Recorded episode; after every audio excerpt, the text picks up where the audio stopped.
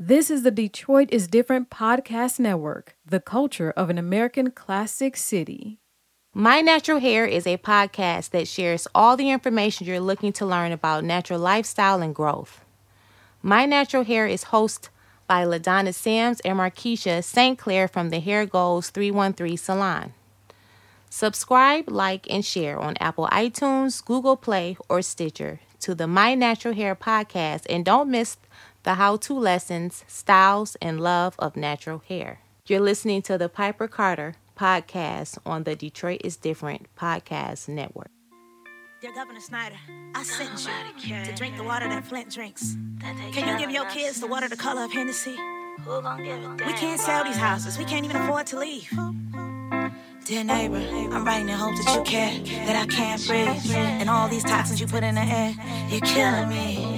My son's so out of breath, he can't chase his dreams.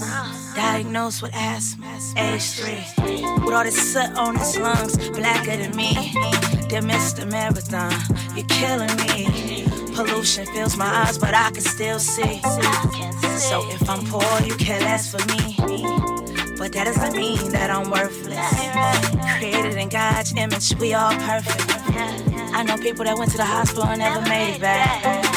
Filled lungs, all black. A whole generation with respiratory infections and asthma attacks. Mr. Marathon, you're killing me. Why you out here trying to save the world? Who gon' save me? Who gon' save me? You killing nobody care. You're killing me. Who gon' care for me? Swear you're killing me. Tell nobody care. Sell my house. I can't save me. Who gon' buy this house next these factories? Who? Tell nobody care. You're killing me. Killing me. Mr. Marathon, I'm right across the street. You know, 482, 17. Right here. Dear government, why you trying to save the world? Who gon' save me? Poison fills the air, then takes over trees. There's poison in the grass, that's what the cows eat. Then you chop it all up, and then you feed it to me. It all refinery? You're killing me. U.S. Steel, you're killing me. Detroit wastewater, you're killing me. Because I'm poor, you care less for me. But that doesn't mean that I'm worthless. Created in God's image, we all perfect. Then Mr. Marathon, you're killing me. Tell nobody care. You're killing me. Who gon' care for me? I swear you're killing me. Tell nobody care. Killing me. I can't sell my house, I can't afford to live. Who gon' buy this house next to these factories? Who, who, who, who? You're killing me. Peace, everybody. Welcome to the Piper Carter podcast. Um, you are rocking with Piper Carter in the building. We got Brittany, our token Millennial. What's up, Brittany? What up, though? Oh my goodness. And we got Kari Frazier. Funny, funny, funny. That CEO is in the building. In the Uh, building. No, no, no. I am with the beautiful Piper, Thank you, my brother. the beautiful Brittany. Hi, Kari. Yes, kicking it old school style. Yeah. So, um, Brittany, you brought us this. We're just gonna get right into it. You know what I'm saying? Yes. So, um, you brought us this article. Tell us about this article that you brought us. So I'll give a like a like a- Overview. yeah, an overview. So the the mainstream talk is starting to uh, really, really put focus on gentrification. Um, I know you're gonna get into it. Today was the day we had to go out and vote, and all the commercials are talking about how much money they're investing in downtown, and all the other districts and neighborhoods aren't getting that money, and gentrification is being thrown out like crazy. The word, the catchword, it's the word of the the word of the year. So this article um, in the Free Press talked about a hotel that leases um, space for people to live there, um, giving them eviction notices at the top of the month, uh, letting them know they had 30 days. Most of these people live at this per, uh, particular location. I believe it's called the Park Avenue Hotel. Uh, and they're able to walk to work. Uh, they're able to still have a you know affordable income, I mean, affordable rent for where it is, where the location is, and all the other buildings that have been retrofitted around them. And uh, they were highly upset at the fact that they got uh, eviction notices. So uh, they made complaints, and uh, Mayor Duggan came there and talked to many of the tenants and stated that he was going to be working with the building owners to give them until June, which is uh, what is that? Is that second quarter? Second quarter of 2019 to uh, find a place to live. And uh, I don't have any. I do kind of have some feelings on it. Mm-hmm. I just, uh, I don't know. Tell us about your feelings. I mean, the reality is that these people are living in a in a hotel, um, and they a lot of them have stated that they're you know they they're living there one because they can afford it, but it's close to work. They don't have a way in a in in the city of the big three. They don't have a, a beautiful mass transportation system. I'm not you know shout out to all our bus drivers that get get people where they need to go in the city. But with the amount of people that we have in the city, I think we need another another another uh, forms of transportation besides the Q line and uh, all those Which buildings. doesn't really go anywhere. No, it doesn't. Um, so all the buildings. Wait, wait, wait, wait, wait. The Q line is technically for Quicken employees, so it starts at uh, a lot of the lots that you can park at in New Center as a Quicken employee, mm-hmm. Right. for that are much cheaper in real estate, mm-hmm. and then hop the Q line downtown to probably where you work. Mm-hmm. So a lot It's of it's not that, for Detroit residents, really. No, it goes all. It goes to no, New Center. No, not at all. Yeah. It's- stops in. It stops in the middle of New Center. The Q line does. Yes. But the point I'm making, long story short, I don't care for it regardless because one, these people in the next 90 days are not going to be able to find affordable living anywhere in that area where they're able to walk to work. That's just the reality of it. So their whole lifestyles are going to have to change. So not only are they going to have to rethink where they have to live, which to me is the hardest part of figuring out life when you don't know where you're going to lay your head and now you have to rethink where you're going to work. Mm-hmm. You know, to catch five and six buses, Yeah. even two buses, Yeah. even three buses, to even have to walk to a bus stop yeah. is too much for those the the the age bracket that seems to be living in that building. We're not talking 20, 20 plus. We're not talking twenty under. We're talking. 40 plus, 50 plus, 60 plus people who have been given second and third chances in life that are trying to stay afloat. And also too, um, people who uh, you know, so probably they're living in that kind of a situation because it's difficult for them to find housing, right? They're like non-traditional housing people, so they probably don't have uh, good lines of credit. They probably are not so-called the ideal on paper Correct. that um, people would want to rent to. Um, they probably don't have you know much collateral to like do any to- sort of purchases or to get any sort of loans. And so we're talking about people who you know Yeah, very very transient Vulnerable. renters. Yeah. So they may stay for for one week or 2 Mm-hmm. weeks. Um, as far as the credit checks that generally isolate Yeah. a lot of our people from from access to what's known as, I guess, uh, higher quality of life housing. Mm-hmm. Uh, that uh, is not the strenuous circumstances that you would be under, but as a lot of the hotels and motels uh, have propped up a lot of the people in uh, those dire situations being more transient renters, uh, that is a a place of residence that people have made. yeah And I mean, uh, I guess the the other theme, the reason why I wanted to bring it up is that sometimes you have to go beyond what the theme of the writer of the article is trying to display. You have to you have to dig deeper. You have to think. Piper, you do it the best. Think about why one is even being reported. Two, who wrote it. Three, what are the effects of all people, even if if a good outcome is being presented. And again, I'm glad they're given with with the way the city is moving and the way that gentrification has plagued the country. I am happy that they have some type of resolution. Mm-hmm. But to be honest, we have to think of it from the consumer perspective. Five years ago, mm-hmm. nobody wanted to stay in no motel downtown Detroit. So the only people Right. that would stay in that motel are the people that are in there now. Right. So they're owed that, if not more. You know, this is not. Mm-hmm. You're this is talking not a about morality though versus capitalism. Yes.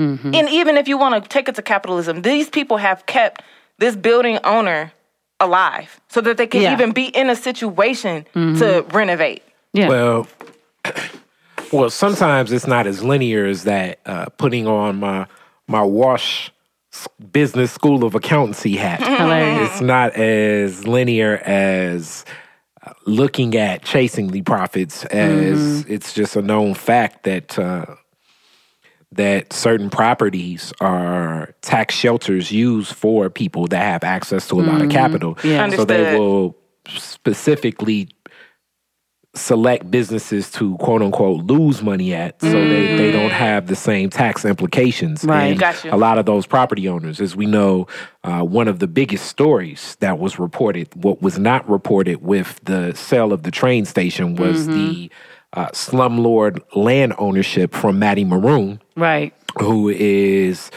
uh, one of the more, uh, I guess, public figures when it comes to business. But that same type of slumlord land ownership, even from the uh, late owner of the De- my my favorite Detroit Pistons, pay, uh, Bill Davidson, would do the same thing of uh, owning so much of that property in and around uh, these places that you know, could be looked at at one point in time and say, okay, these are undesirable properties. So you see that to keep up with this undesirable property, I'm losing five million dollars over here. And then it's like, okay, but I own this Palace of Auburn Hills that makes a billion dollars. I can offset some of these losses so I don't have to deal with those same tax implications, you know, quote unquote, for these new windows. You know, our, our current Very interesting. our current president uh, definitely has uh, taken advantage of uh, different business taxation laws to do some of these same things. So we need to be keen of um, Very of uh,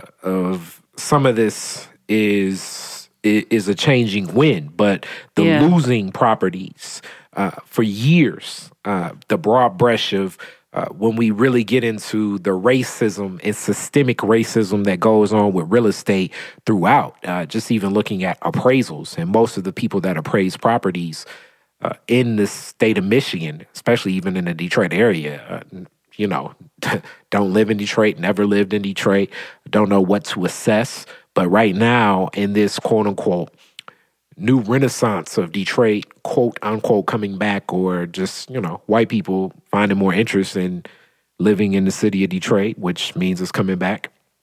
It has uh it has led to a it has led to an exodus and unfair practices that uh, are uh, that that many people have labeled as gentrification and in some ways it is gentrification but i just know it's as true as everything is day of you know it, when it seems as though white people want access to some land and property in america Yeah. that land and property in america is made available yes, it is. Also, too, um, you you spoke about changing tide.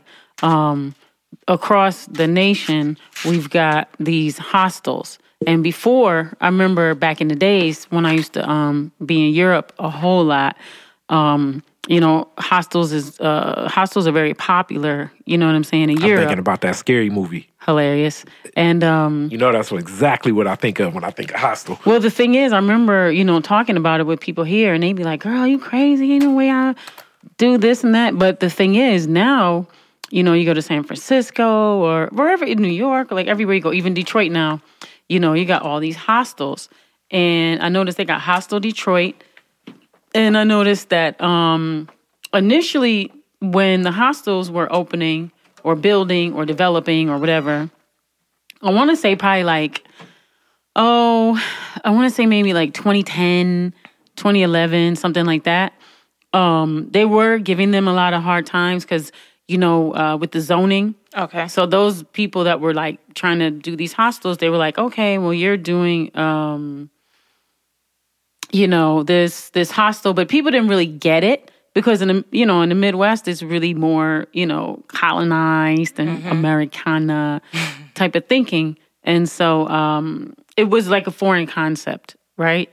And now as gentrification or this wave of gentrification um, has swept through, you know, Detroit specifically. Now, folks, you know, that uh, are coming here, you know what I'm saying, are like, oh yeah, we, um, you know, we we we we get it now. You know what I mean? Uh, gentrification has changed uh, the landscape of you know of the culture that you know of Detroit, right? And so you go downtown, you've got all types of police now, just everywhere, just like pulling people over, like why are you living? You know what I'm saying? Like, you know, just stuff like that. And it's like all time. I mean, you got Border Patrol, Wayne County Sheriff, you know, Detroit Unreal. Police, Wayne State Police. Wayne State Police, and they're deputized. You know that? What does that mean? means that they're actually deputized as real police, meaning that um, they have all the abilities as like Detroit police. Seems like it. Seems yeah, like yeah. it. They they've become deputized, um, and so they can do everything that a police officer can do. They're not just security. Um, Dan Gilbert has his own private police that are all deputized as well. Um, Detroit public schools, instead of having security in the school system, they have um, a police force. So they have Detroit police, Detroit school police, and that's who does security for the schools. They're all deputized, and so when you go into the, these schools, you'll see that um, instead of having like you know an office for like security or whatever, um, they actually have a police precinct on these schools and that's where their security is located. So anything that happens in school like with these kids and everything they're being criminalized. So they become criminals at a young age. You understand what i'm saying? They get records at a young age. So if you get into a fight in school now um, if they if they're calling security on you they're actually calling police and so you actually get an assault charge so you could be as young as preschool, kindergarten, and have a a, a legal a, a, a, an assault charge on you that goes into your your record that follows you for the rest of your life. You know what I'm saying? unreal. So so this is these aren't things that you know what I'm saying. Um, the gentrifiers that are coming into you know our communities, they don't have to deal with this type of stuff because um, a lot of them, you know, are transient. You know what I'm saying? So they're just coming for a little while, do their thing and bounce. And so um as as the city is catering to to the transient people is actually um really, you know, displacing the people who the, whose home this actually is. And so they want to attract, you know, these young, cool looking people, you know, that wherever they're from, you know, they're you know, the worst of the worst from wherever they're from, they're unsuccessful wherever they're from. They could come here and be a king.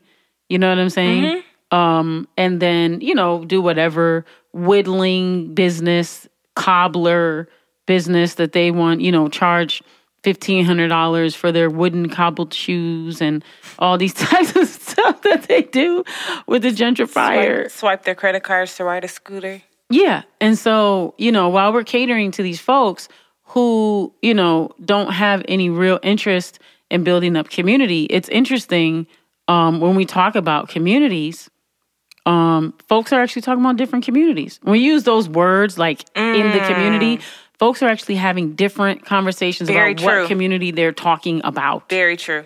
You know what I'm saying? Well, so well, the the imagery and the the uh what I get in my head, the imagery I get is two was it two or three episodes ago when you had uh Michigan Voice on, and you had Joanna um on behalf of the talking about the charter, and she mentioned that um the city of Corktown, you talk about community and the, how the- they d- it's, yeah it's not a city, it's a, The- like an area. Sorry, the neighborhood. Excuse me, the neighborhood. I misspoke. The neighborhood of Corktown, um, built a, built their community, and how we, she talked about squatters and them replacing doors and being able to have access to homes and one after mm-hmm. the other and the other. And now you look up, and the neighborhood of Corktown is their a prime example of how to build a community. Well, it's not a prime example. I'll tell you, we had our business in Corktown. And I'll just be real transparent. Phil Cooley, who I'll call the czar of Corktown, his family, O'Connor's, the O'Connor Realty, asked us when we were we we had one building on Michigan Avenue. We had a lot of problems. Our next door neighbor used to terrorize us. All the neighbors around there terrorized us because we were black, and we had lots of black people there. We had a hip hop um, art museum and community space. Shouts out 5e. Thank you. And all the neighbors would terrorize us. They would call the police on us all the time. It was like really terrible. Um, we were very involved in community, but those folks used to do things like pull guns on us and threaten us with our lives and just crazy stuff like that. And um, I remember uh, Phil, so the neighbor came to us and told us that we needed to leave because we didn't belong in that neighborhood. And I remember Phil Cooley came over one day when I was arguing with the dude, like, because the dude was telling me that he got robbed on the east side by two black guys. I'm like, what the hell does that have to do with me? Right. You know what I'm saying? And uh, so, uh, you know, Phil Cooley comes over. I'm arguing with the guy one Sunday, and it feels like, well, we got you another building so you can move down the street. So we moved like five blocks up the street. You know what I'm saying? Into a building that O'Connor Realty um, sold us on land contract, and um, they actually orchestrated us losing the building. Wow. And so we invested our life savings into it. We we were we hired workers to like come in. We you know all the community came. We did lots of fundraising. We um they the city like scammed us a bunch of times. Like we had to keep getting um inspectors. So we had to have an inspector come, which is a big scam. So they kept finding us for like stupid stuff and basically Phil Cooley told us if we bought the building from him because I didn't want to buy the building.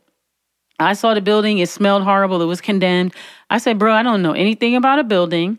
I really don't want to buy this building. I'd rather get into a building that's already done and then just do our business. And he was like, oh, we want you to, you know, I really like you and I want you to stay in community and you should, you know, have a part of ownership. You've invested so much. It's just that down there, it's not a great place and time. Blah. He's like, um, if you guys buy the building, I'll help you. I'll help you get it up to code. We just really want you here and invested. So we allow him to take pictures of us, right? And we were in pictures with him um, on the cover of the Free Press business section, and he was saying he was going to help us, and he begged us to buy the building and all this. He told us he was going to help us do the construction because I told him I don't know about getting the building up to code. He was like, "No, no, no, I'm gonna help you. I'm gonna do all that." I said, "Cool."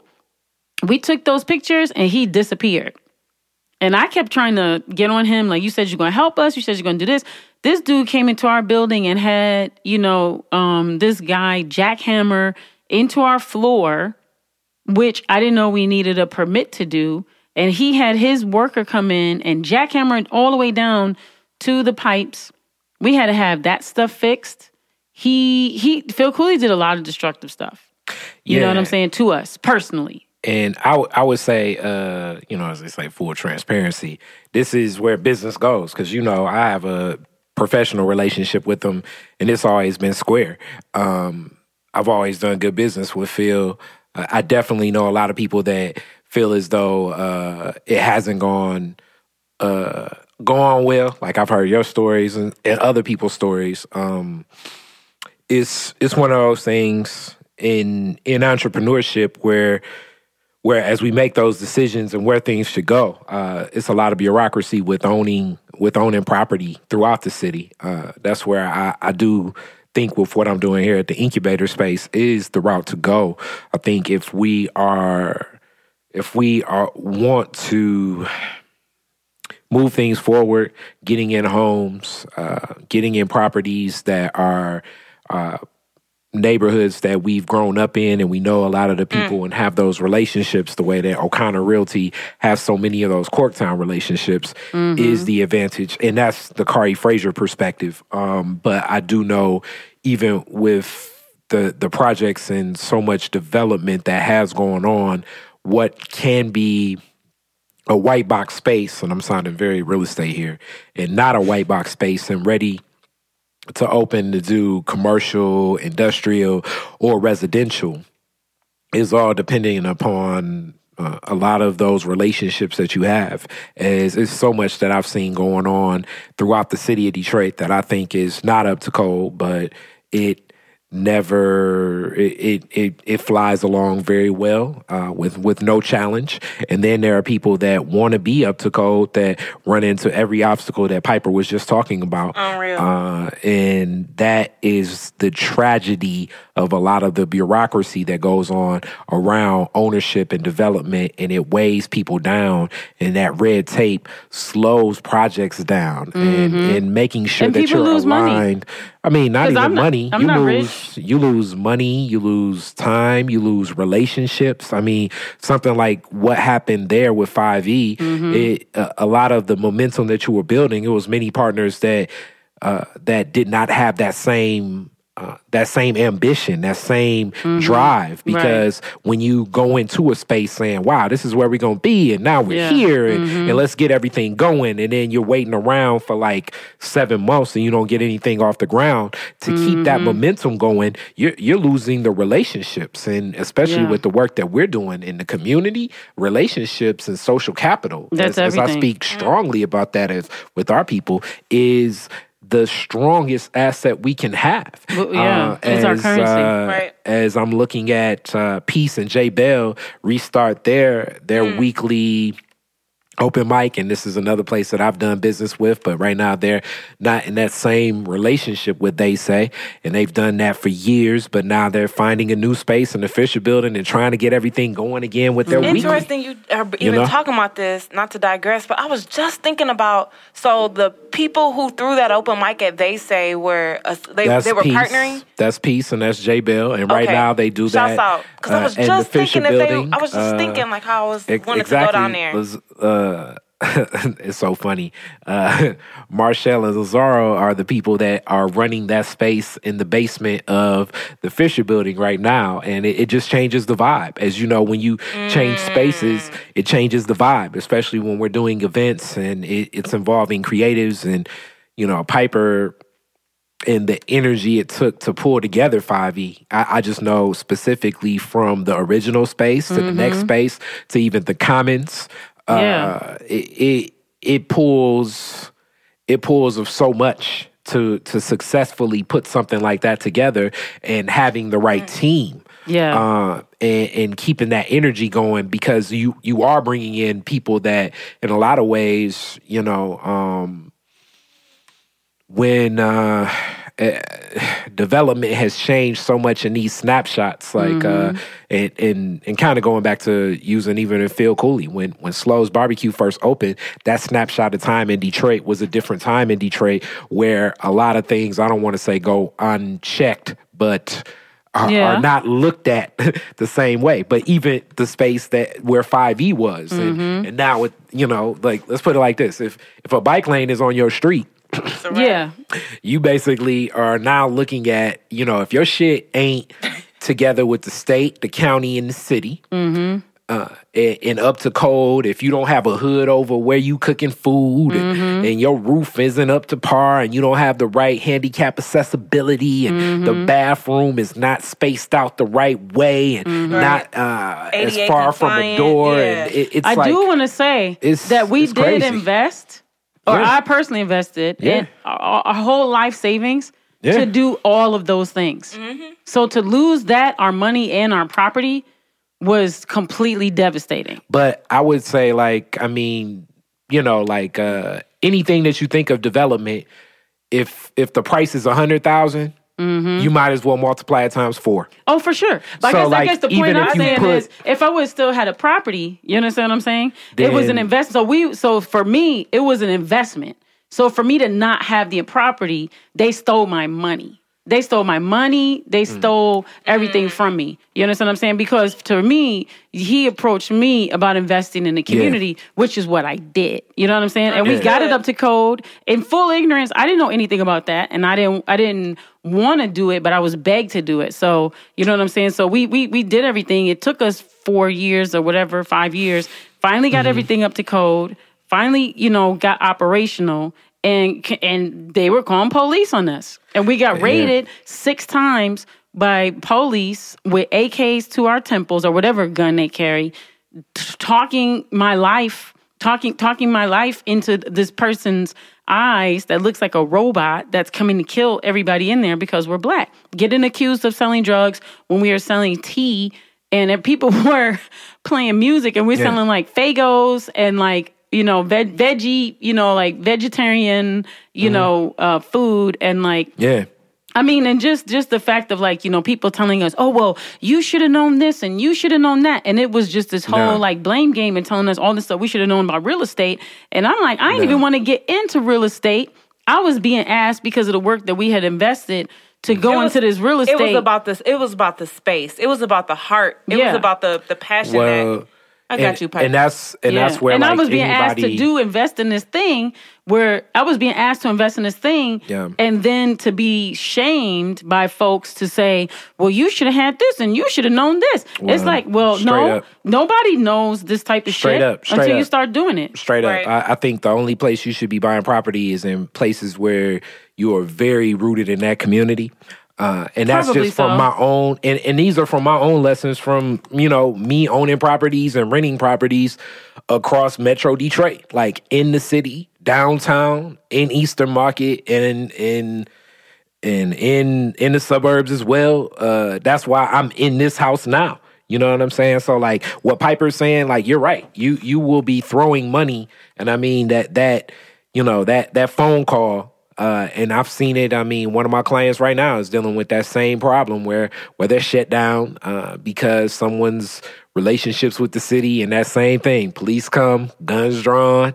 Uh, you you not you not licensed to do this. You're not zoned to do this. And it's like, yo, man, what you mean we not zoned? Right, and then you, know? go down and pay zoning fees, right? And then the problem with the But city, the- what doesn't yeah. know the zoning and the code, so they give you the wrong zoning and the wrong Yeah. code, and you pay three, four hundred dollars for that. Probably. And then when police come, you're pulling out your permits for stuff, and then they're like, "Well, that's not the one you're supposed to have," and that's happened. That happened like six, seven, ten times. So now you're Yeah. out thousands of dollars. Yeah. Where the city, and then you keep going to the city, like, "What's the one I need?" And then they tell you the wrong information or they give you something and the only way that you find out is wrong information is when you got an AK to your temple trying to tell the police that your life is valuable and don't kill you. Yeah, or you know, uh, different. You know, your your utilities can be shut off, your doors can be locked.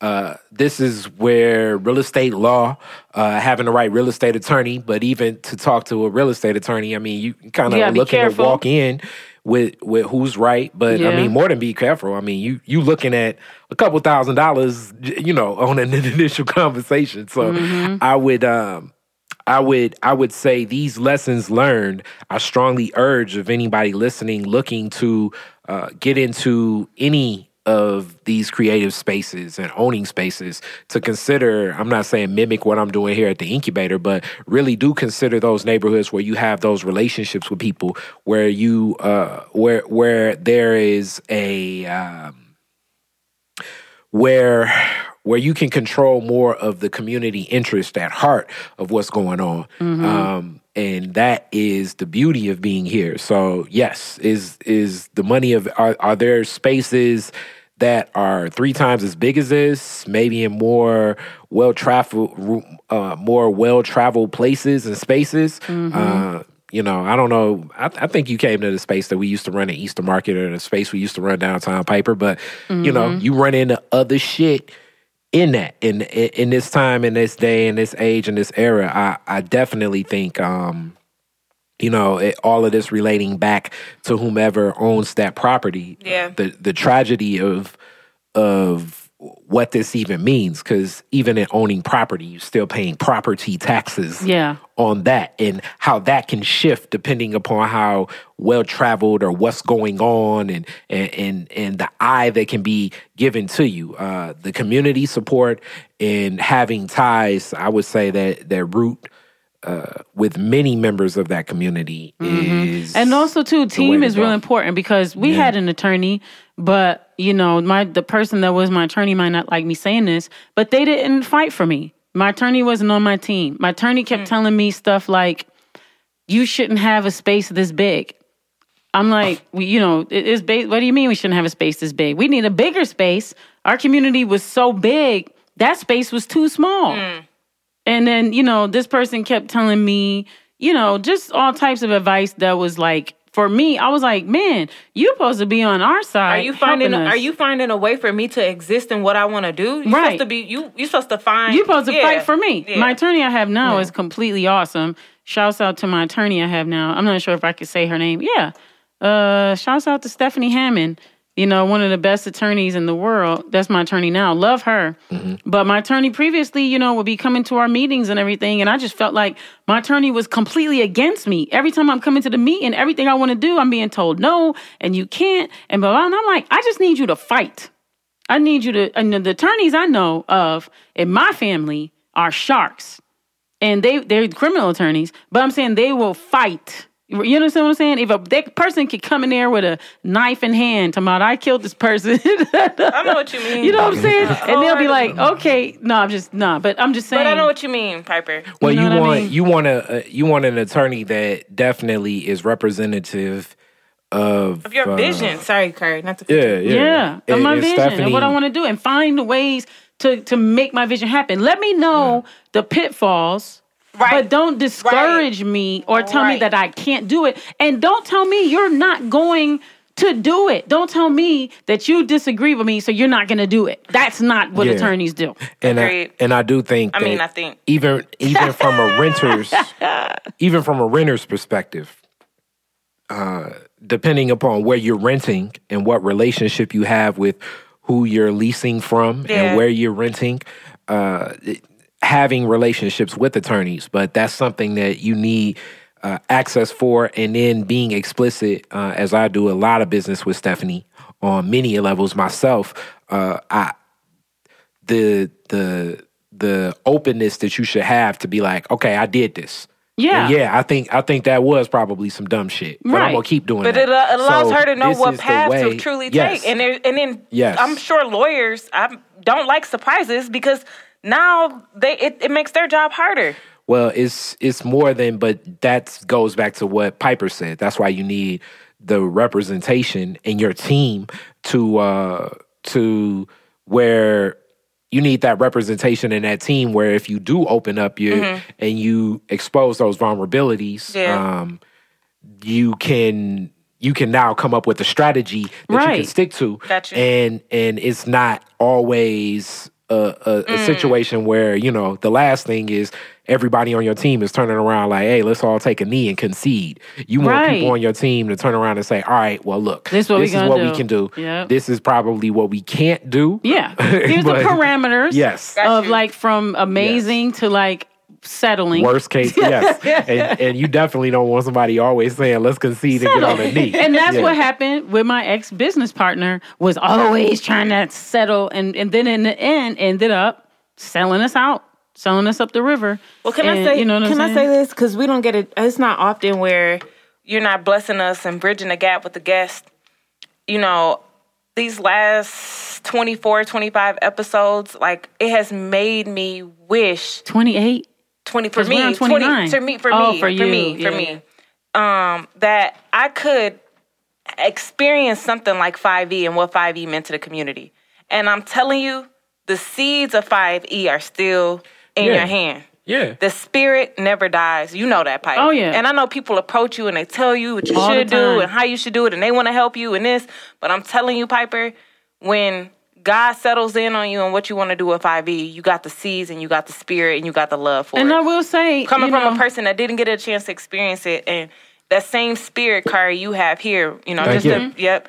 and and, Yeah, and this sure. is and this is an iteration of what I'm doing currently here, and it's, It's so the same funny. or we similar it's overlapping similar. community. Yeah, like feel near the- the like you close said, of it uh, doesn't- Mm-hmm. Five E, we were talking about me doing something very similar Yeah. to this. Yep. It, if you 5E. build, they will come. That is my, I really believe that. But it's the same way, even with what we're doing for the person listening to the podcast Understood. now. So uh, right now, we can build in different ways as Understood. these resources are available to Yes. us, and Right. a lot of that spirit is walking within Piper. I mean, and now And reaching out to you, Mm. and Yeah. even as you look into your business ventures, Mm-hmm. we can provide some wisdoms that we know, and we can say, all right, this is what I would think about. This is what I wouldn't think about. Yes. This is this is how I would go about it. Yes. And and I'm definitely one of those people that uh, does business. um I definitely am one of the. Um, I'm a. Uh, you know, ask for forgiveness over permission type of person when it comes Right. to conducting business. Mm. So I'm going to tell you that, but I'm also going to tell you with that philosophy some of the pitfalls that I've run into. Oh, okay. So let me clarify. When I said they will, if you build, they will come. Not like build illegally. what I mean is, but but but see, but it's funny that you're saying that. Okay. and and I like that you said that as this realm that we're living in with business, uh, what is known as quote unquote illegal and legal. And I'm not even trying to sound facetious here, Yeah. but I'm just being real about this. Okay. The the cost of that it takes to conduct business on paper. Tell me- just period. Like like okay, the first thing that you want to do, the like you know okay, file. You, you know you can end up spending ten thousand dollars before you even Tryna- think about making a profit. Understood. I'm not going to tell you to do that. I'm going to tell you make as much profit as you possibly can because the last thing you doing is you ain't in business to pay your accountant. You ain't in business to pay your attorney. When you had the dream of starting a business, you were not waking up saying to yourself like, you know what? I really need the right uh I really need to make sure that I have these right professionals working with me. So I'll be the first person to tell you, you know, to Yeah. pay somebody, you know, and, and Piper knows these people too because Piper has mm-hmm. a lot of experience. To pay mm-hmm. somebody a thousand dollars to write your business plan is the mm-hmm. first action you have in business. That's going out the world backwards. Make money because connecting with customers and connecting with the people is the most important thing in business. And those professionals that provide that expertise, they will present themselves and they will uh, mm. Galvanize around whatever your idea is. So I'm not necessarily telling you to do things illegal, quote unquote. What I'm telling you to do is make profit. And when profits present themselves Right. and it's advantageous for Right. you to have that business plan, when it's advantageous for you to have that real estate attorney, when it's Right. advantageous for you to have that contractual attorney, Yeah. Right. do that. And when it's advantageous for you to hire the human resources person, do that. Gotcha. You know, like paying the person, it's like, well, you should never pay a person under the table. Yo, straight up. It it Are you it's so many people that get paid under the table. we nobody this world would not run efficiently If no everybody got one was paid- paid under the table. Uh-huh. exactly. So you know, but but if you if you pay that person as an employee, and then they're saying like, well, you know, are they ten ninety nine compliant? Do they have hours to come in, and do they have the freedom to do it? So it's like, nah, they ain't probably not ten ninety nine compliant. You know what I'm saying? And as I'm saying, who it's knows like- what that is But even. but Right. even exploring that, like if you you know it, you know to pay a person as an employee, you're paying them their wage. You're paying. They're going to be paying taxes, and you're going to pay taxes on the taxes that they pay as well. So the the amount of money that that you're going to extend when you may need those services rendered. And there's other ways to barter. You can barter mm. so many services as I do that often. You know, I mm-hmm. bartered with Piper. You know, mm-hmm. we did a mm-hmm. business we did a show uh last year around this time of the year where we where we bartered and we also conducted some cash business and it was a successful venture. Like you need to explore as many options as you can if you're thinking about business, but the last thing you need to be doing is saying to yourself, is this illegal? You need to say to yourself, will I make profit? And then conduct your business from there first. Make your profit first because do not go out the world backwards paying everybody else because there's so many people in but business. we are talking about legal businesses. yes, yes, yes. But even even with you know what I'm saying, but the, the the the roots of a lot of this stuff is so funny. Crime and and illegal business when it comes to the numbers and, and the statistics and budgeting, it all makes a lot of sense. So like uh you know a lot of the rules are the same. So you need to conduct business from a perspective of what is most advantageous for this business and grow amicably from that, not necessarily basing it on the perspective of another professional. Because if you talk to an accountant, an accountant's going to say you need an accountant. You talk to an attorney, they're going to say you need an attorney. Right, right, you right, talk to a business planner, they're going to tell you you need Right, a business planner. You talk to a PR agency, they're going to say you need PR. You know what I'm saying? And and then at the end of the day, when you selling them a sandwich, the person making the sandwich ain't thinking to themselves, you know, the sandwich is okay, but guess what? That guy got a hell of an attorney. They gonna be like, this sandwich is disgusting. right. I don't care how good your business plan Nah, is. that's real talk. Right. You know, and real it's a person buying a sandwich from somebody that ain't. I mean, look at all these food trucks. Right, right, right, right. Oh ain't God, nobody walking up to thing. a food truck saying, "Hey, man, You know, let me see all y'all licensing. Is that compliant? Listen, yes, they like, they were. give me no. I'm talking about the the the clientele. Oh yeah, yeah. That's who I'm talking about. The person that's people getting eating. chili. The people eating. You know what I'm saying? I done pe- seen people eat out of crock pots from God knows where the hell this is in the in the in you know you definitely done seen that Piper at Yeah. some of the uh, hip hop shows and stuff. It's like Yeah. yo, my man got hot dogs outside, or my man got got vegan got got a vegan wrap, and it's like what's in that vegan wrap? I don't know. Right. But he's selling it for three dollars, and Right. I'm buying it. And Well, shouts that's out another- to shouts out to Baba Malik a few uh, a few episodes back telling me about the cottage law, but you know Yeah. I, I I I I get I'm practicing a little bit of what you're saying. Well, let me tell you about Tiny bit. gentrification too. Yes. So a few years ago, more than few, I say like 2011, same same time period that I'm suffering with the 5e stuff. Um, the food, tr- one of the biggest or best food trucks, Pink Flamingo. Shouts out to Mako. Um, they were struggling because um, when downtown wanted to control the food trucks, right? They're going into neighborhoods and shutting down food trucks that are in neighborhoods, right? So basically, they're telling the food. So the, let's say like the food truck go get licensed, right? Yeah. So you go get a license for the day or however long your license is for. Your license might be for, let's say, the corner of uh, Avenue A and uh, Street B. Okay. So you go there. So the police would come, harass the person, tell them they can't park there. They show, they say, "Let me see a permit." They show them the permit or the license or whatever. They'll be like, "Okay, well, you can't be here." They'd be like, "Well, I'm licensed for here." And they'd be like, "Well, you, I don't know what the city's doing, but you, this, this not, you can't even be here. You got to go over there." They would pick up the truck, cross the street, or go wherever they told them to go. Then they would write them a ticket for not being for being in a place where they didn't have the license or whatever that whatever that was, right? so shit. so they were doing that and doing that and doing it. So the, they were like they were struggling to get permitted downtown. Like that food truck thing was really really really terrible. Then downtown decides or Dan Gilbert or whoever they're going to have food trucks. So all of a sudden they got all these quote unquote cultural food trucks downtown. Well, I go up to a food truck one day. It's like an Indian one. That's just one of them. But let's say whatever culture. Got you. This white dude pops his head out. Stop Piper. I swear to you. I say, bro, I thought this was um Indian food. He's like, it is. I'm like, well, where's the Indian? And he was like, oh, he's he's um I've and then his wife pops her head out talking about my husband spent eight months studying in blah blah blah, you know, city in India. I say, but okay, but where is the actual person from India who owns this business and who created these recipes? And she gonna tell me about her husband trekking and backpacking across India, and then he learned this in like eight months and came back. I say, so you mean to tell me that the Mexicans that are over there in Southwest, that's been over there since the 1800s or however long Mexicans have been living in Southwest right. Detroit, um, can't get a freaking license or permit to have a food truck for authentic Mexican food right in a neighborhood, okay, so that they can make a, a decent, honest living, okay? And you can go to India for like eight months and come here and get permitted and licensed and sell Indian food. I'm like, bro, you fraudulent because you're not Indian.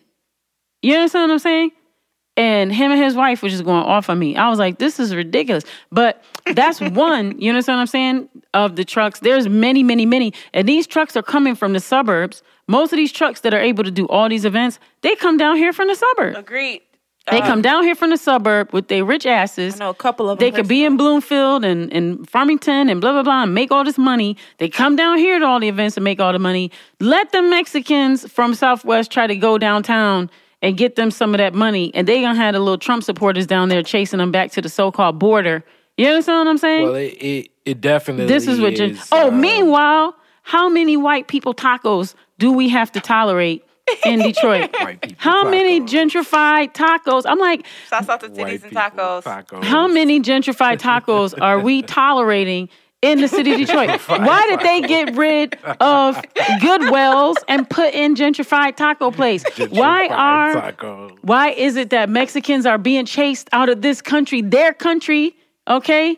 And why are why are we why are folks sitting here talking Well, about think- immigrants and borders and getting rid of Mexicans? Meanwhile, don't. every single time I see a new gentrified taco business. Exactly. oh my! And they why do they choose tacos all the damn Exactly. time? Well, I mean, I think I'm, I'm- They don't love here's my- Mexicans. here's my business mind. Taco is as I've done a lot of food based stuff, and we definitely do the taco and nacho bar as the margins on tacos and nachos are good margins.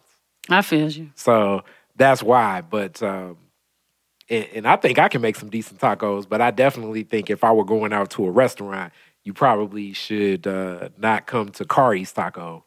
You should go to uh, Angelina's. Or Speaking of displacement, though, they displaced Goodwell's. Goodwell's was an amazing black business that had awesome food. It was a family owned business right there in Midtown. They had been a part of the community. Dell Pryor Art Gallery, been the first African American woman, you know, art dealership in Detroit. You know, one of our beloved elders, okay? She had his original, original, you know, Elizabeth Catlett, R.I.P. You understand what I'm saying? Um, uh, you know what they Romare you know what they're turning that into, right? They're turning that into a pub. They're turning it into a gentrified pub. Pub. I I just and they you know they got rid of Goodwells. That was a, a great business, and it's like everyone's being displaced and everyone's being gentrified out because it because they want to whitewash all of this. They do not want the you know the browning of America is causing the whitening of Detroit. You understand what I'm saying? do understand. They trying to mm-hmm. whitewash In everybody in out of here from in ownership. From In ownership. neighborhoods. Well, In what's, certain what's, neighborhoods. what's, what's, I just And definitely in finished certain telling- I just neighborhoods, finished but telling They in y'all- Brightmoor I, I was just about to tell you that, But, Cardi. in Brightmoor in now. certain Cardi, neighborhoods we just finished. I just They I'm, on I'm not cutting you Harper. off, but I'm They on trying to tell Harper, you, bro, I'm, Harper. I'm trying to find a house, and I'm like, I'm trying to find a house where I don't have to. It's nothing They in. Pony Down nothing wrong with territory. inclusion. But when I see you, maybe I do need to move into a neighborhood. Not, I'm not talking about a university district where they all, if they're not living downtown, that's where they are. But even like Piper just said, they're in Bright, they're everywhere. They are moving here and they're going. They are. They have outsmarted gentrification. I'm being funny. I'm being funny. I'm being funny. But it used to be where I was. I would be preaching and screaming and being passionate, telling my friends, forget District Six. Let's go to a neighborhood. Let's find the worst neighborhood on the east side, and let's just let's let's start there. Oh, but it's well. like you can't even fucking do that no more. yeah, you can, you can, They- you can. I mean, you can, but you the can- point I'm let's making put it like is, this, like, straight is up. that they are they. I can- they're- I can name at least- they're starting to live by that. Well, I can live. I can name at least like about five or six properties right over here in my. On, All right, in- well, we on need my to Yeah. after this. But that's So, because if you look uh, at the Detroit Future City Plan, this neighborhood is on the divestment part of the map. I'm just saying Okay. this this neighborhood is definitely. uh I definitely. It, there are some, it, and I'm not as. uh I, I'm for people in my neighborhood that actually want to be here. The the challenge of gentrification is it's pe- been people that have. uh It's not even necessarily the the renters or the owners as much as it's that the services and the the honoring of Yeah, like picking up the garbage, well having street lights, It's more so like not even. I mean, I appreciate police time. I appreciate uh, those things. It's more so like okay, there are way more people that take the bus than ride bikes. Bus stops are deplorable. Right. Oh my And, God, the bus uh, stops are but really the inhumane. concept of. But the concept of the the few times a year that these white folks want to ride bikes, and some black folks, I'm one of them bike riders. I'm a bike myself. rider. I'm a bike So, rider, too. but the but I definitely think I would concede to better bus stops throughout the city of Detroit than bike lanes. yeah, I would me Because too. I me too. think that though the people that take the bus are it's a stronger population. Yeah. more people that rely on that. As yeah, I look to at, get to you work know, and everything. everywhere. Yeah. So so like a, a, a stronger, better uh, bus stop that's safer for Yeah. people and uh, and not against like you know getting slammed down with with with snow Right. as opposed Right. to these bike lanes. Like that's a classic example to me of what gentrification does because it's more attractive to the people that will move in these amenities. Mm. So Right. that's more so what I where I have a challenge with. Right. It's like okay, we can add dog parks, but there are With the dog parks water that- freaking fountain. yeah. But there are public parks where there are more children in those neighborhoods that have been there Neglected. historically, mm-hmm. and uh, recreation centers that are not invested into. Right. So I would rather see these recreation centers invested built into up. than the dog parks Yeah. Mm-hmm. because It's they have say that. not been invested into. So those are my challenges with gentrification. It's not necessarily Exactly. just Mine the too. white person. Mine so too. No, it's not the about white and I was, person and I was, is I was not- joking. I- Yeah, it's I not mean, about you the know, I was people. joking. I was being, but you know, let, let's. I like the way you you you stated that. That that develops exactly what my issues are too. But it's like a it's like a beating or joking gentrification Mm. stamp. You see the bike lane, you look up, you see the white neighbor working on his roof. Yeah. The white lady jogging at 2 a.m.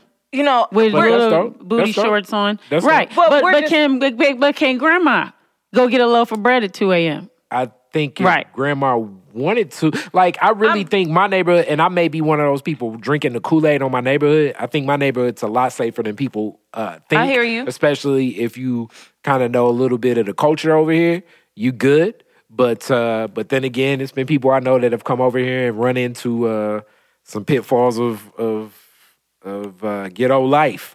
But uh, I think if you if you respect the culture and are of it, uh, you you'll be great uh, to do different things. If you want to open a business over here, you need to understand uh, some of the some of the layout. But uh, my my friend, I just think his margins weren't necessarily up to par with how he did it. But uh, he ran a panini restaurant for about three years, very Oh, that's dope. successful. That's very dope. Over right in in my neighborhood out of a, a laundromat. So there are opportunities where people over here even will, you know, go outside the means that like, you know, paninis and, and, and power smoothies was his business. And people would look at that and say, like, damn, you gonna do that over there? You know what I'm saying? But it'll work. You you Agreed. you can do the research and it's a lot of uh, property over here, Rosa Parks, Fenkell, uh, There's not that much food over here. Linwood. So he yeah. would do So, well. Hey, yo, I, I strongly, I strongly suggest and, and welcome anybody becoming my neighbor. I mean, I, I will,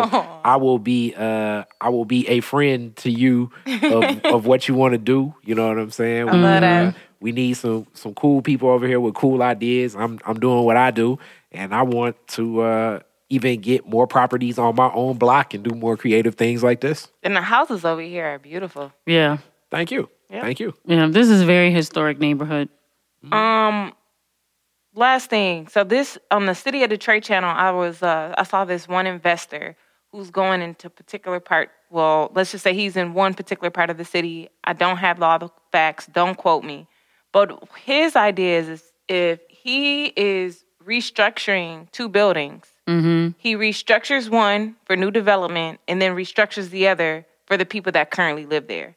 So he's trying to. He says he's well aware of gentrification. He understands the the the the causes and effects of it. And the last thing that he wants to do is to come into the inner city and displace people. Then don't so do he's it. Trying, he's trying. A, he's trying a new model. What's the model? Where if he gets if he has two buildings, he restructures one, a vacant one, Mm-hmm. and redevelops and and and for op, for new opportunity. Does he hire folks from the community to do that work? Yes, he did. Does he pay them a livable wage? That I don't know. See, this is where it's tough as a business person. Like,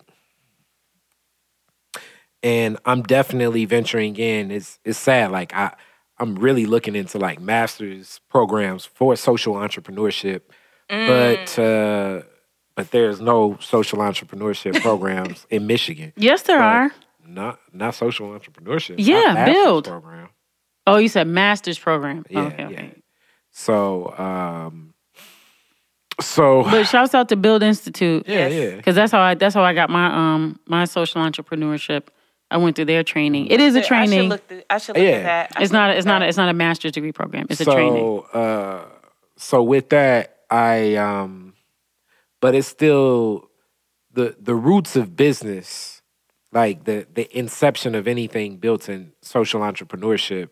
Uh, it has to be intrinsic into the value systems of who starts that business. It can't be anything subsidiary after the fact. So, Mm-hmm. so yeah, it's in the very- planning stages. it's very it it, it has Community to be explicit. benefits. Yeah. It needs to be explicit in the mission, and it also needs to be explicitly uh, practiced by whoever leads that organization uh, and is in leadership positions of the organization. So to I, I would question any business doing anything other than profiting at, at the most uh, advantageous way.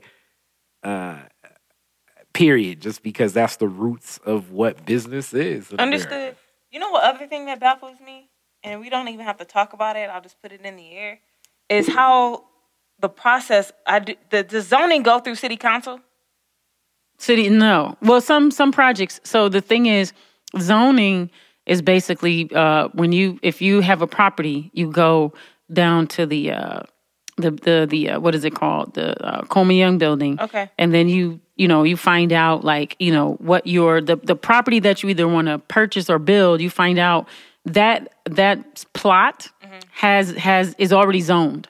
Okay. So the first thing you do is you find out what zone it is. Okay. Then the next thing you want to do is you look at all the things that you want to do in your building.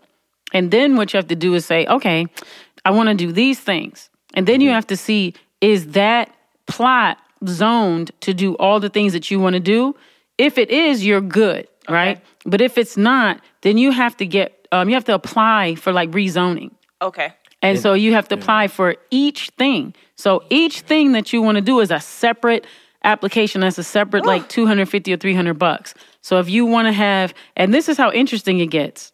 It's, it, and it differentiates like if you want to have dancing and food, right? Yeah. That's a separate um, zoning than if you just want to have food or if you just want to have dancing. Okay. If you want to have dancing and food and liquor, that's a whole nother zoning. Oh, Yeah. Dancing, if you want to have dancing and liquor, that's a separate zoning than dancing food and liquor. And then also, depending upon what neighborhood you want to be in, you may need uh, approvals uh, from neighborhood residents Right. and neighborhood associations. To have Okay, dancing that brings me or to my liquor. point. Yeah. How in the hell are so? How in the hell are all the same type of businesses zoned in certain neighborhoods? Like you mean like Liquor a, stores. Right? So that might be why, See, right? That let might be why. let me say because this, it's though. already zoned. But but yeah, so get it? Some of this stuff is already, but this is another one of those things where things can be quote unquote grandfathered in, Mm-hmm. and then it's a lot of things that are just being All these damn liquor stores are grandfathered in. yeah, yeah, and, and then it's a lot of things that are kind of done off off off the handle. So like here's a classic grandfathered in. If you own a property that uh that was erected before the uh what is that? The uh the uh damn the handicap accessibility laws. right. Then you know there are certain considerations that you would not have to necessarily Right. so if we do a concert at the Masonic Temple, Okay. you know what I'm saying?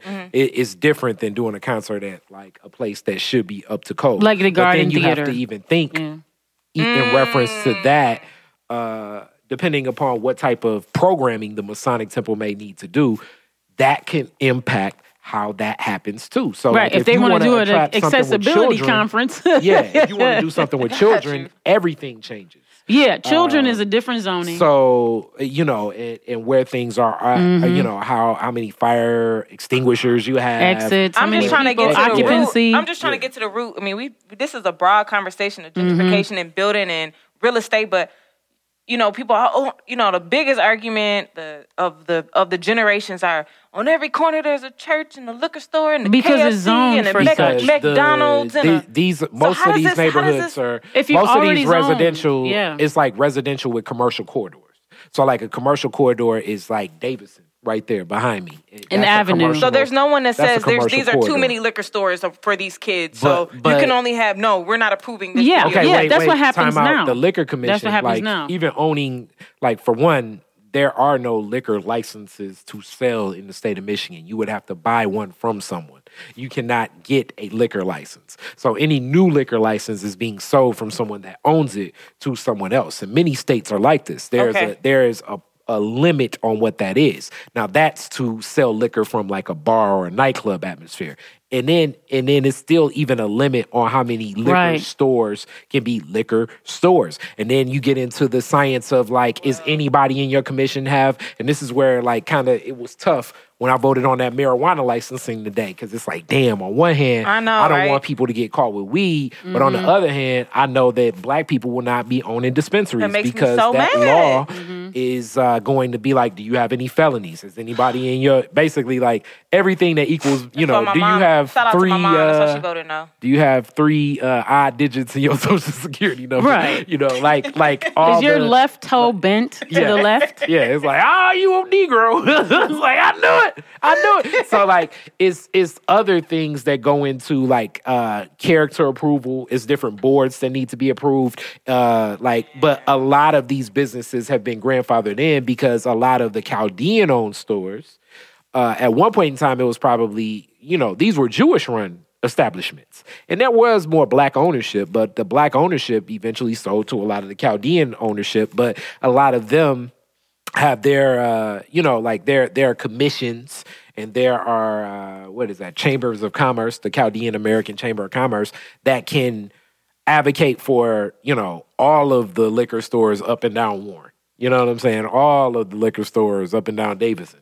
You know, I, and and even in their differences in how they own businesses, it still can be kind of considered the same. So these commercial corridors, and even to be into a commercial corridor, what type of commercial service are you Right. offering? Is it and a they mixed have dwelling use? like a hundred check boxes, and for each Yeah. one that you want to do, you got to pay that. You got to pay to get to pay for those. it's, it If can, you're talking it about can, being new- And then there's zoning, and then there's permits. Yeah, because zoning just means that the area in You which you're building is that you can do that. Mm-hmm. The other thing is that the actual property that you have then has to be licensed to do that. So it has to be permitted, has to have a permit Then- to do that. And then you got to pay for each one of those But the permits. tough thing even about that becomes, and this is why, like I say, And I for whatever they say, you have to, To multiply this. it times. You almost have to multiply it. Like if you think it's going to be a hundred thousand dollar contract, I mean, uh, hundred thousand dollar project is probably a four hundred thousand dollar project. yeah, because probably. because That's how much. now you get into like it's permitting to start construction. Yep. That's one level, and then when construction's done, it's permitting too. See, And then just so that you know, like, uh, And inspectors. yeah, it like yeah, And you have to have a separate inspector for like the building overall, a separate one for your electrical, a separate one for your water. Yeah, you know what I'm saying? Your plumbing, a separate one for like your safety. You understand what I'm saying? Like this type And of this is all safety. and this is all based on this is really still all based on what you expect, what you say you're gonna What do. you're gonna do. And then furthermore, if you do something and deviate from that. Right. now this is where like we get into like like you say, like I'm not urging nobody to be illegal or legal, but here's a classic one. I mean, I might as well say it because I generally say it all the time. But uh here's a classic one. Um the Russell Industrial Center. The Russell Industrial Center, as we know, uh, probably full of asbestos. Uh, The fire code was all messed up, but we've all been in there. I mean, it was shut down, but we've all been in there. We've probably been up on the fifth floors, people living in there, all types of stuff going on in there that we know the zoning. But just due to the amount of property that's owned by tho- those businesses and, and to fight, like you have to, you have to you have to conduct business like i say where it's in the best interest of the business. And hopefully the heart of the people behind that business and the mission and intentions have a, a strength where it can galvanize and provide opportunities and resources for the people. So it's not even to be exhausting but you definitely need to be very smart about how you conduct business because everything she's saying into development and a lot of this stuff goes into like as they say white box spaces meaning that you have a space that's ready to be taken and to do whatever. It's not necessarily a white box because what you plan on doing. And if you want to be a mm. Uh, like a clothing, like you know, you're a clothing retailer, but you're like, okay, I'm a clothing retailer, but I also want to manufacture T-shirts for my man because I got a T-shirt print in the back. Now you've just moved into industrial, and how you, you know, how you prepare yourself for that in that mixed use dwelling of industrial and commercial, right. and, and what that looks like, And what all you can do, yeah, yeah, Right? it- if you if it was metal or wood or sawing or Yeah. firing, fi- you know, using fire or um, you know, different machinery, like you were saying, because like you might be like you were saying with the t-shirt thing, is Yeah. one thing if you're able, you know, to like do this this say, level or amount say of business or open use up these as a retailer. I say open up as a retailer. That's what I would say. But technically, any attorney or anybody that's like you know professional would say, "Hey, you need to be industrial You- as well." yeah, I But mean, because that, that keeps you protected. do retail. I say, Yeah, that keeps get you retail, protected. get open, do your thing. Yeah, you but then know. then then you'd have to, you know, slowly phase in, right? Certain phases if you No, open I as say retail. go do everything you plan on doing, Hilarious. and then and then you you you deal trying to get the- people run up on do everything you guns plan on doing. police. do everything you plan on doing, and then as as uh the resources present themselves, you figure out, and then you you. I'm gonna tell you though, get from right experience, over time. That's, what, we did, and we got run up on by police doing that. I'm be honest with you, I but we we, but we I'm- I'm phased in, we phased you- in I'm certain you, phases. yeah, I'm gonna tell it was scary. Do everything you want to do. No, I but feel you. also, but even in even in the comments, when you all were in the comments, you all did a lot of things in the comments that uh, the the the the real estate attorney would be like, Ugh. Yeah, but we the thing we did do was we went and we we checked with our attorney and we we went and got Well, I mean, insurance for cool. everything. No, I'm just saying I'm saying these are things that, that I'm letting listeners know. Yeah. We checked with our attorney, we checked, you know, we had insurance for everything. We, you know, we let we were fully transparent with everyone in the community and parents and things like that. But it was a different those are neighborhood and a those are things to, to do. system. Don't be trying to sneak and do stuff and then lo- let other people know But- and they but don't know what's going on. It- but that kind of goes back with to the you. heart of where I was saying. The Commons was a was a was uh, connected to an organization and church that had been there for uh, decades. Uh, different different community outreach, so it was a different level of support that you all got in that space. this is true. So I think that it superseded some of the obstacles Mm-hmm. that you could have run into under the same premise. Gotcha. You know what I'm saying? So like Mm-hmm. I mean that's that's the root of it. Make sure you get the buy-in from your support and, Yeah. and preferably your support system is based in that community. So um yeah, though you did not uh I mean it's, it's so funny like I was at uh the the the hip hop shop and it's so funny the guys that are running it now don't even really know what the hip hop shop was. I You know what I'm saying? And, and how it's being run It's just funny. and what hear. it is and what it represents and, Yeah. and, and the history of it. But it's funny in the sense of where it is. But what Maurice did over there originally uh, was was a mixed use space. You know what I'm saying? And, Right. And, and it and it, but it fit the neighborhood. It fit Mm-hmm. the time. It hit the it fit the pulse of the people. It worked. You know, it Mm-hmm. That's deep. worked. So there are things that can work. Uh, Bob's Classic Kicks was doing some of the same type of work in a different era. Maybe you know what was that like? You say like 5 They're- years ago or something? yeah, three years ago. and they're and, and shouts out to Bob's Classic Kicks Shout because out. they're still here, and shouts out to Jason in a and prime area. in the prime area. They're still doing their thing, so shout them out. We we, we got to Well, get you him know on what? this show. I agree. You know what all this talk makes me think about? Moving in the we're what in the last couple months of the year. This is where people start planning and promising themselves things. promising themselves. but all this talk, all this talk makes me real wild up. And About to do what? about creating an agenda. okay. Right. So Piper, Oh, you okay? I love how you threw that to me. Piper agenda. So, well, no, it's not Piper Agenda. Actually, um, what Brittany's talking about is we're going to have this amazing event at the Con- Cass Commons where um, it's called the Black to Just Transition Assembly. And uh, shouts out to Dorothea Thomas, who is organizing, doing a beautiful job organizing this event. She's with the Climate Justice Alliance. Um, and so, uh, you know, and shouts out to Babadero Jordan, also director over there at E EMEAC, East Michigan Environmental Action Council, doing great work. Um, and so they're organizing uh, Black to Just Transition Assembly. Um, a just transition is an environmental justice term, and it basically means how we go from an extractive economy to a regenerative economy with justice in the middle and put people and the planet over profits.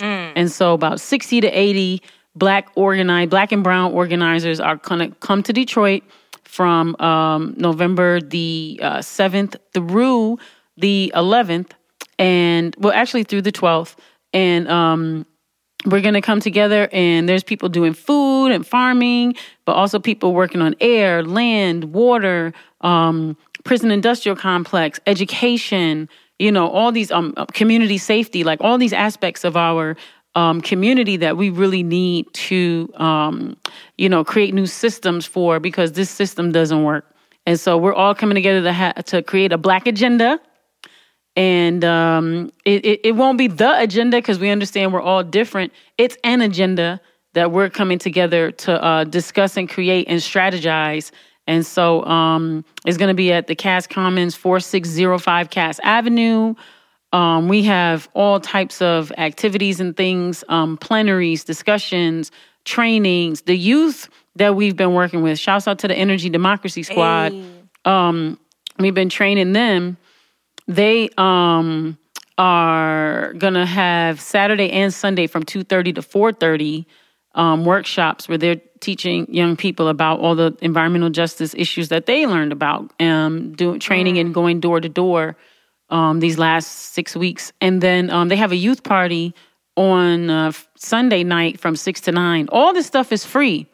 Um, we've got, you know, celebrations. We've got, you know, because we're, it's important for us to keep ourselves uplifted in the movement too. So while we're talking about and strategizing all this scary, heavy stuff, we got to find ways to, you know, reignite one another. And one of the important pieces of reigniting is we're going to have this fundraiser on Saturday night and it's um, presented. It's sponsored by um, Grassroots Global Justice, but it's presented by um, the Free Siwatu team. Um, if folks don't know, our comrade um, Siwatu-Salama Ra is a member of the social justice and environmental justice community. She is co-director at East Michigan Environmental Action Council. Um, she's currently serving what is a two-year sentence for stand your ground. Um, she was her mother and daughter were in a car when a woman tried to run them down in uh, in the car. So like tried to commit vehicular assault on her mother and daughter. So in uh, self defense to protect them, uh, Siwatu pulled her legal firearm that she has a permit for um, that was unloaded uh, and and and pointed in the air and. Um, the woman uh, went to the police first because, as we know, whoever goes to the police first is the one that they accept the story from. And so, um, despite hundreds of letters of Siwatu's character, and despite uh, being explained what happened, she uh, she was pregnant um, when she went in, and so the uh, the judge had the discretion to allow her to give birth at home, but he made the decision to make an example out of her that he forced her into uh, go into uh, prison, and so she had to give birth in prison, shackled to a bed, um, which Oh was traumatizing God. in and of itself. And so, um, her she now has like a five month old at home. She also had, I believe, her older daughter is like four, and so um, she has two small children. So we're raising money to raise awareness. Number one, we're having a fundraiser to raise awareness about her case, about stand your ground, and about um, you know, stand your ground. You know what I'm saying? It shouldn't only work for white people, right? We all, um, at least at this point, have the right to bear arms, and so um, black people should have the right to stand their ground, right? And this is coming from me. I'm a pacifist. I don't even believe in gun ownership No, but I'm with you. but I believe that our community should have the right that is afforded to us at this time that's in our constitution. So um yeah, and so there's that and then um so we're also want to raise money for her legal fees to pay her legal fees. Um we're trying to get her out because we feel she shouldn't be in there. so shouldn't. we're doing the best we can. We that's to ma- raise money for her legal to help her family take care of her two children um, that are really missing her right now because young children like that really need their mother. Um, and then, you know, uh, we want to encourage folks to um, write her letters. If you come to the event, we'll give you the information for writing her. There's a process that needs to be followed when you write people in prison. Uh, just in general, you know what I'm saying? Like, uh, has to be on plain paper, no line paper, no funny drawings and things because they think those are symbols.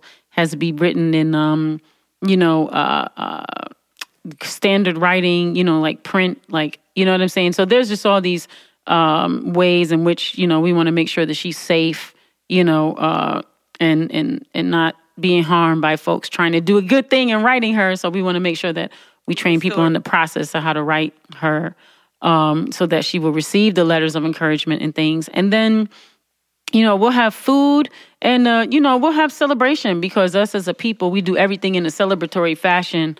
You know, even when it's tragic, you know what I'm saying. We we we we have to find ways to come together um, to strengthen, you know, strengthen our community because our our com- community is strong and resilient.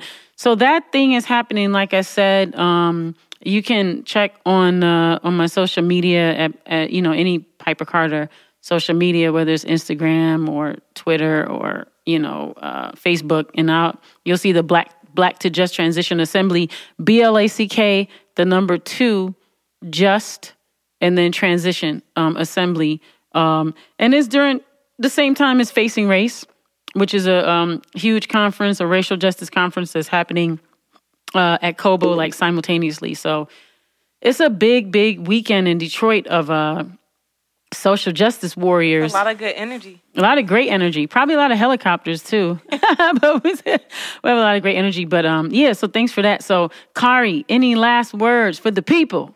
Any last words for the people? Uh, I'm actually gonna stop in at both of those conferences on Friday. So I'm gonna check them out too. I'll sit in the back and be in my natural observation mode for both, and I'll probably come out to the party and support, uh, especially because my homie Sterling will be there uh, doing his DJ thing. So, uh, you know, Sterling is there. I'm not far behind generally. Right. So uh, that that will be happening. Uh, what else is happening? Uh, I'm looking forward to a lot of things in 2019 with Detroit is different. Um, so I want to get that planning. I really want to do another all women hip hop show with you, Piper. Okay. So we should Let's do. talk about that. We uh we need to get your partner and we are hip hop. Shouts out to Nina too. Payne, Foundation Management. We need Nina. to get uh, your partner in business in the mix with that as well, uh, and just be thinking as we expand what's happening with the podcast platform at Detroit is different, different ways to, um, you know, strengthen our social capital. Mm-hmm. That's what's up. What about you, Brittany? You know, Our token millennial. Give us these words. not money words. Love talking with you guys. So much therapy, being in great spirits, and you guys doing the things that mean the most to you, which is rooted in the community. Love you guys for that. Thank you for always being good role models for the young Brittany. And that's it. Hey, Brittany. No, just Yes, yes. Guys, oh my God. I'm just picking on you. But um, yeah, so thanks for bringing that great article. Um, lots of food for thought. Yeah, Um, broke off into a lot of discussions about a lot of discussion about business, gentrification. Detroit, gentrification. Yeah. uh, starting your business. Uh, I'm big on that. So Mm-hmm. anybody that finds uh, my words of, of, I guess, advice of uh, bumping my head, standing up, falling down, uh, please reach out to me. Khary Frazier at DetroitisDifferent.com. Hey. There will be more resources about starting business and, and conducting business. So you're gonna be like uh, incubating. That's this is the incubator, Mm-hmm. but uh, I definitely will not Susie Orman my people. Hilarious. Oh, and I shout, would be more like uh, you said Susie Orman. Where is she? be- she hiding. I don't know. I'll be more like a, um, you know, I, I can just give you some advice about what I think to start um, and ways to go about starting. Mm-hmm. Uh, there are uh, there are a lot of there are a lot of uh, things you can do in planning, Mm-hmm. uh, preparing yourself, and this kind of goes into any business that you're planning on starting, even for those mu- music artists that are out there, because Mm-hmm. it's a lot of musicians out there. If you're a musician, a rapper, a singer, a producer, you are a business as well. And It's a lot that you can exhaust yourself personally before Mm-hmm. you step out and look for uh, other assets and other resources from uh, other people. And um, and you're you're Khary Frazier at, At Detroit, is different. Mm-hmm. DetroitisDifferent.com. Yes. K H A R Y. Yep. Yep. Okay. F R A Z I E R. That is me. Yeah. That is me. At Detroit is different. K H A R Y F R A Z I E R at DetroitisDifferent.com. I'm also Khary Frazier on Facebook and Mm-hmm. LinkedIn. I'm Detroit is different on Instagram, Mm-hmm. but uh, but I'm I'm Googleable. say. And what about you, Brittany? What's your email? Brittany at Detroit is different.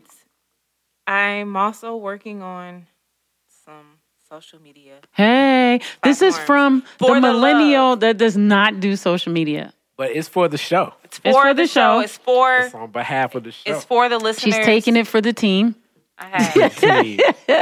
So, Brittany, Brittany will not be doing I'm- Instagram I'm gonna get a- stories I'm gonna- about I'm her gonna get a- opinion I'm gonna get a selfie with Piper and Khary, and that'll Okay. be my That's that'll what's be my, with it. my Hey. picture. We'll, we'll do more than a selfie. It's uh, we'll get We gonna Aaron do a from whole film. Unicorns. we'll get Aaron from Unicorns God. for real. She's a real photographer. We'll get uh, Yeah, yeah, yeah, yeah. the young gonna- unicorn to Piper uh, gonna do a picture. have me um my Tyra Banks Yeah. posing and stuff. I will. I won't make you wear a swimsuit though. cool, thanks. Yeah, we, we, we're not gonna get you on the gram like that.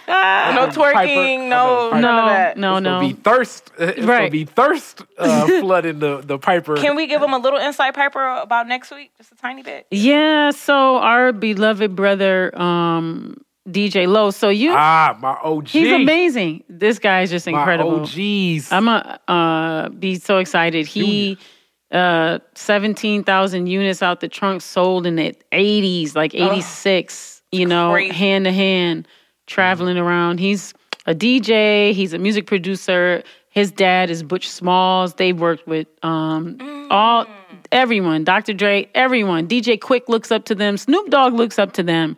You know, Just had um, Butch on. Shouts out. yes. Just Yeah. got the opportunity That to is hear him one of my. a little while. That's my OG for real. Yeah. And Los is my uh baby like- OG. Yes, I know. He's, he's my OG junior. I'm so excited. I, I love Los. I love when we have musical guests on. Uh, Yeah. I'm DJ. Easy B, uh, Los, uh, the first people with an LP MCs with Mm-hmm. an LP from Detroit hip hop. Unreal. Uh, still holding it down. Uh, from time to time, between him and Drummer B, those will be my Yeah. DJs if I perform live.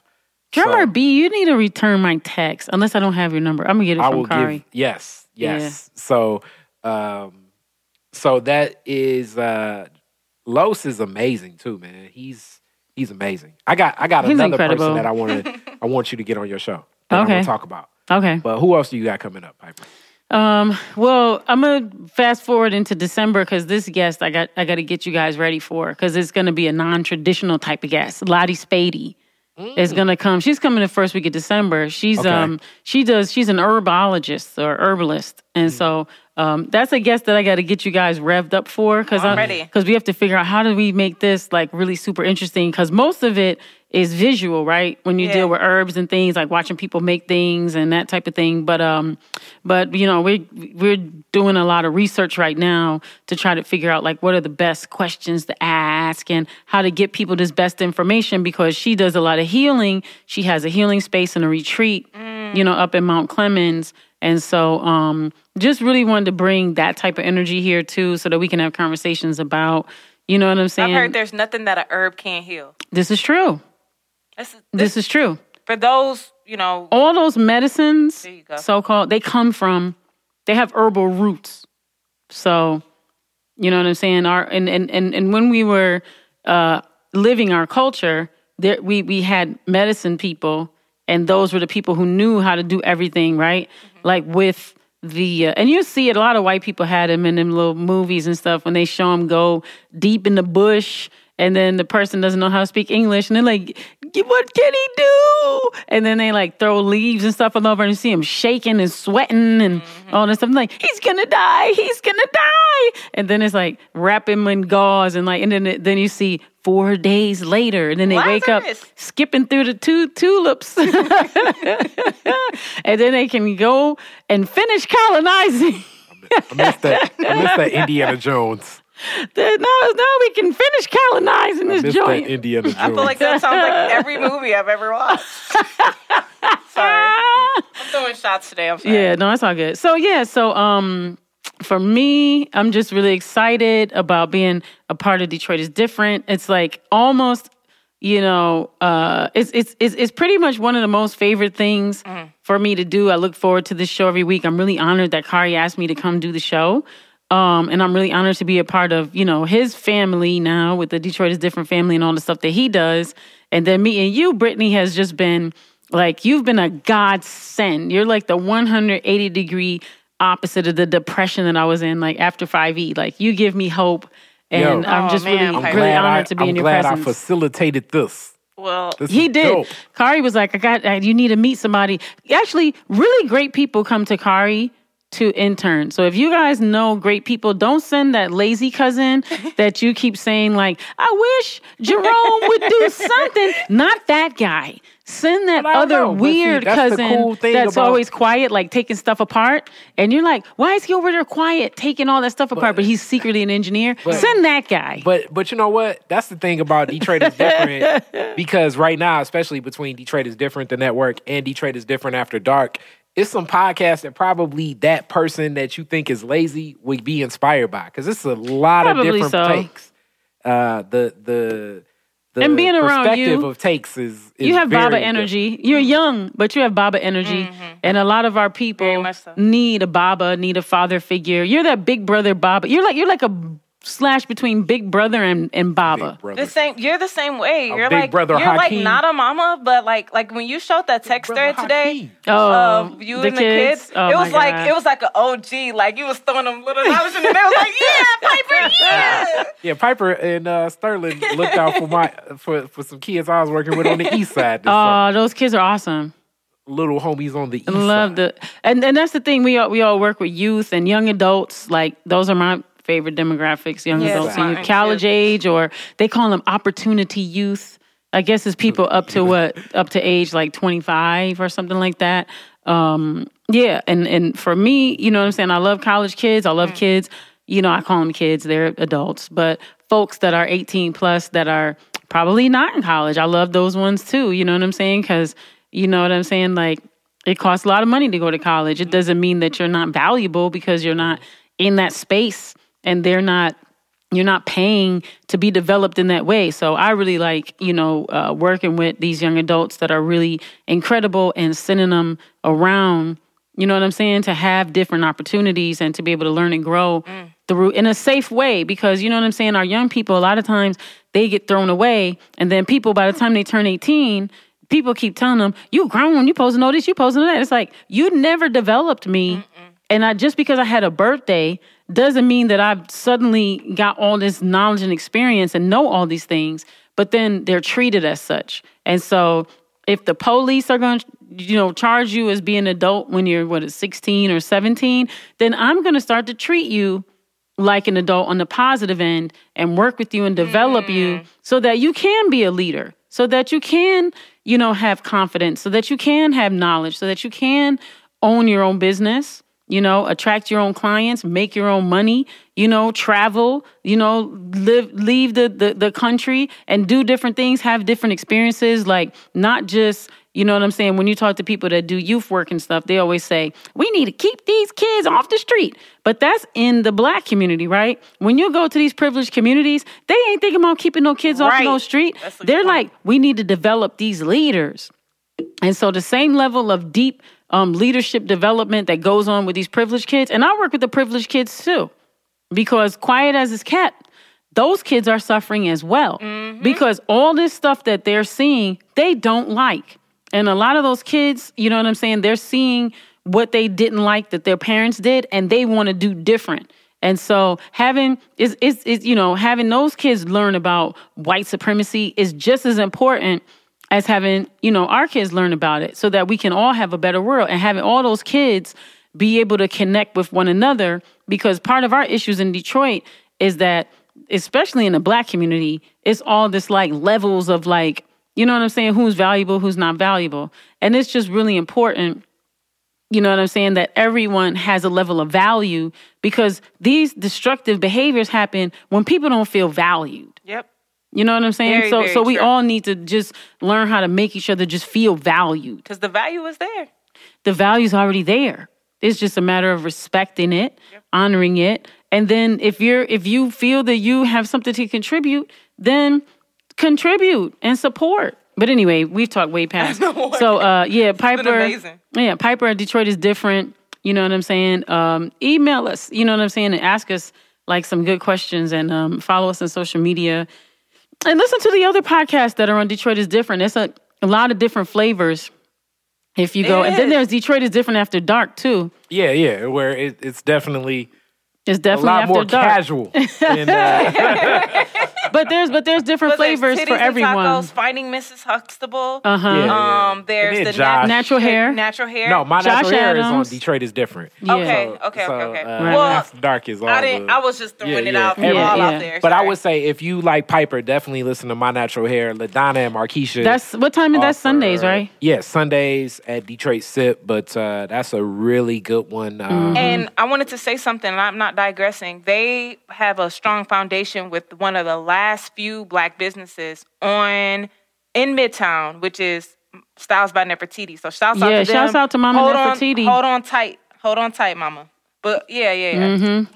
That's a great place to get your hair done. I go there to get my hair done when I go.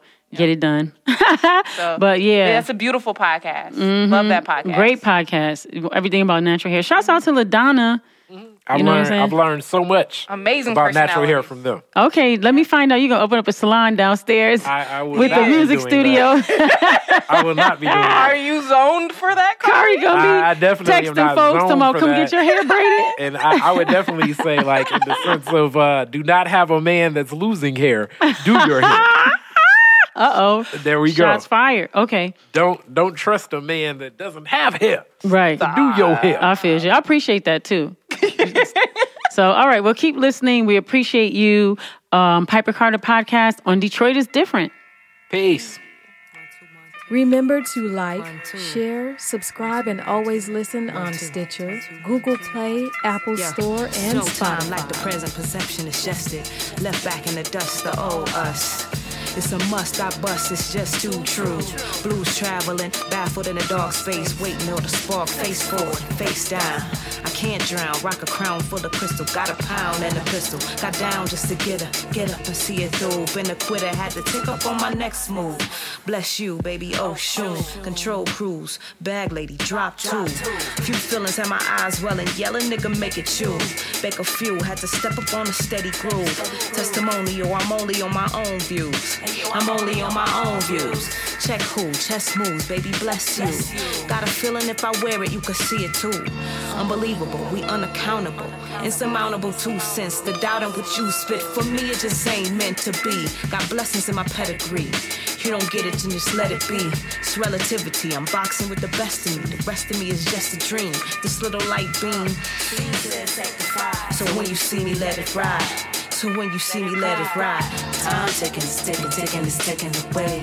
Ticking away, way, sticking away. Don't let it catch you. Slipping, slipping, slipping away, way, slipping away, way. The time change. Time ticking, it's ticking, ticking, it's ticking away.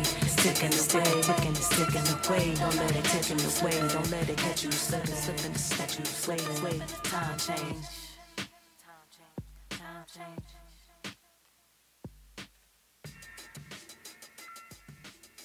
This is the Detroit is Different podcast network, the culture of an American classic city.